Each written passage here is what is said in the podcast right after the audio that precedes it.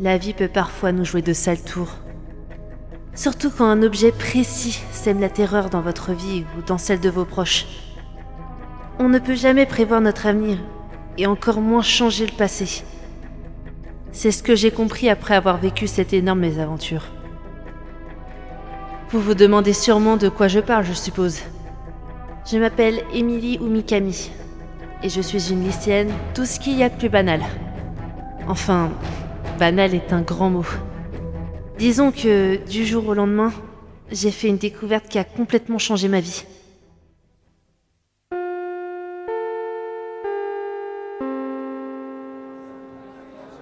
Tout a commencé par une journée normale au lycée Akabala. Les cours venaient de se terminer et tout le monde allait rentrer chez soi.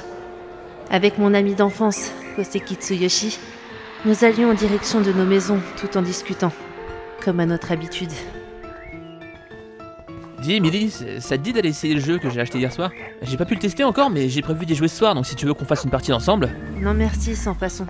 Et puis je te rappelle qu'on a des devoirs à faire pour demain, donc au lieu de jouer à tes jeux vidéo, pense aussi à travailler. Ah c'est bon, je vais pas non plus y jouer toute la soirée. Mon œil.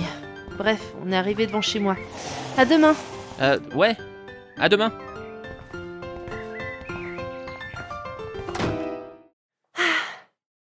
Et voilà, une nouvelle fois j'ai passé mon caractère de cochon sur Koseki. À vrai dire, beaucoup de personnes pensent ça de moi. Depuis la disparition de mes parents, j'ai toujours vécu seule, isolée du monde. La seule personne à avoir fait le premier pas fut Koseki. Pour moi, la vie n'avait vraiment pas de sens. Je vivais ma vie parce qu'il le fallait, sans but précis. Mais j'avais fait une promesse à quelqu'un, donc je me devais de rester en vie.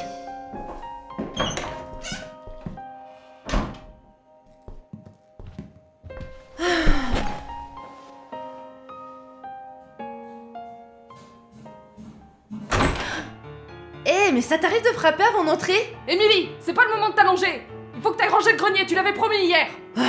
Lâche-moi un peu, je viens à peine de rentrer. Et cette personne s'appelle Alice. C'est ma grande sœur. Elle m'a élevée depuis mon plus jeune âge, après la disparition de nos parents. Malgré qu'elle soit un poil autoritaire, c'est quelqu'un de très gentil au fond.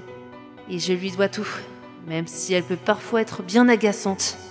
C'est pas une excuse. Après, il sera trop tard pour que tu le fasses. Et je suis sûre que tu as des devoirs à faire par la suite. Allez, bouge-toi, et plus vite que ça. Bouge-toi et plus vite que ça, Nini. Tu n'as qu'à le faire toi-même si t'es pas contente. Déjà que j'étais pas d'humeur de base, Alice n'avait rien arrangé. Mais bon, comment pouvait-elle le savoir ? Frappant des pieds bien fort pour monter ma colère, je gravis les escaliers qui menaient au grenier. N'avait pas été nettoyé depuis très longtemps. De la poussière partout, des toiles d'araignée au plafond.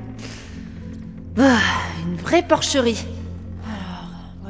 Je me mis à nettoyer tout ça, en pilant carton sur carton. Mais une de mes piles, pourtant si droite, se déroba et tout s'effondra. Énervée, je remis tout en place. Et c'est là que je découvris une photo de mes parents. Avec moi et Alice.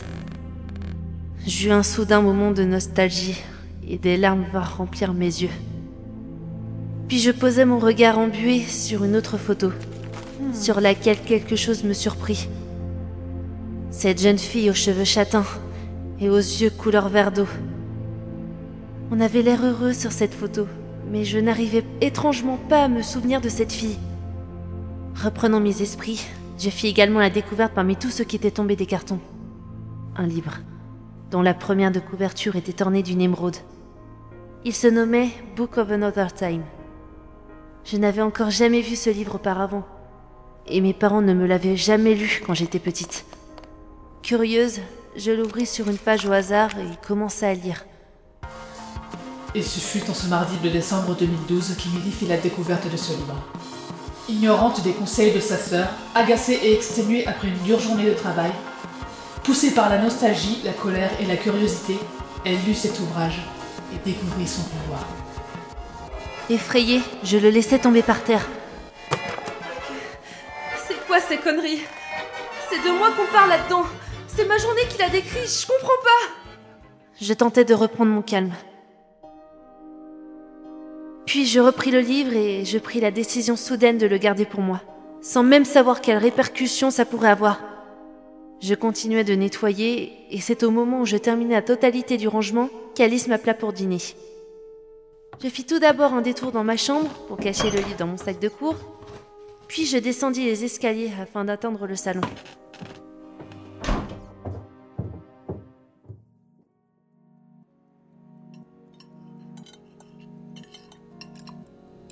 Comment s'est passée ta journée ? Bof, comme d'hab. Et il ne s'est rien passé de spécial aujourd'hui ? Non, rien du tout. D'accord. Et le grenier, c'est terminé ? Ça suffit cet interrogatoire, j'aimerais bien manger tranquille. Mais ça va oui, je discute, c'est tout. Elle termina son assiette rapidement et se leva sans me regarder. Tu pourras mettre ton assiette dans l'évier et faire la vaisselle après ? Non mais tu crois que je suis une boniche ou quoi ?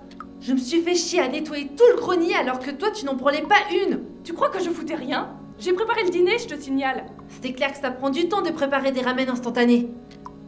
Bref, tu m'as coupé l'appétit. Salut. C'est ça, va bouder, comme d'habitude. Okay. À nouveau énervée, je me rendis directement dans ma chambre, en n'omettant pas de claquer violemment la porte.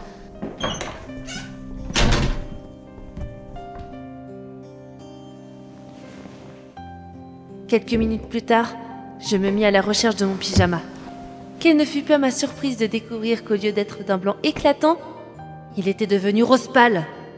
Ma sœur avait dû mettre à coup sûr un vêtement rouge dans le linge blanc.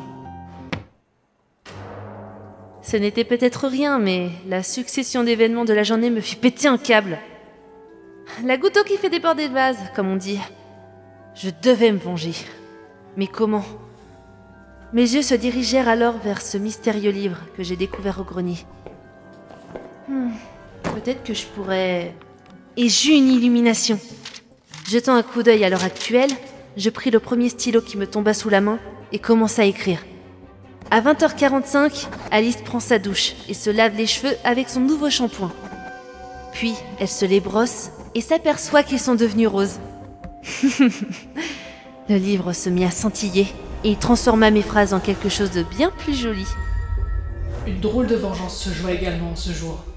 D'une simple application de lotion capillaire peut dépendre le destin de pas mal de cheveux. Et c'est ainsi que Alice passa du rouge au rose.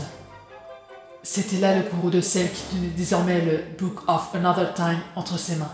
Il me suffisait d'attendre sa réaction désormais. Oh putain, non! Afin de profiter du spectacle, je courus à sa rencontre, essayant de prendre mon air le plus sérieux possible. Et je la vis. Alice, les cheveux totalement rose flashy. Me retenant de rire, je fis rapidement demi-tour avant qu'elle ne me tombe dessus. Ce livre avait donc réellement un pouvoir ? Je n'arrivais pas à y croire. Je possédais un livre capable de changer le futur ! Et plein de possibilités farfelues me vinrent en tête. Puis... je vins à penser que si quelqu'un de mal intentionné obtenait ce livre, il pourrait en faire une arme de destruction massive. Mais alors, que faire de ce bouquin ?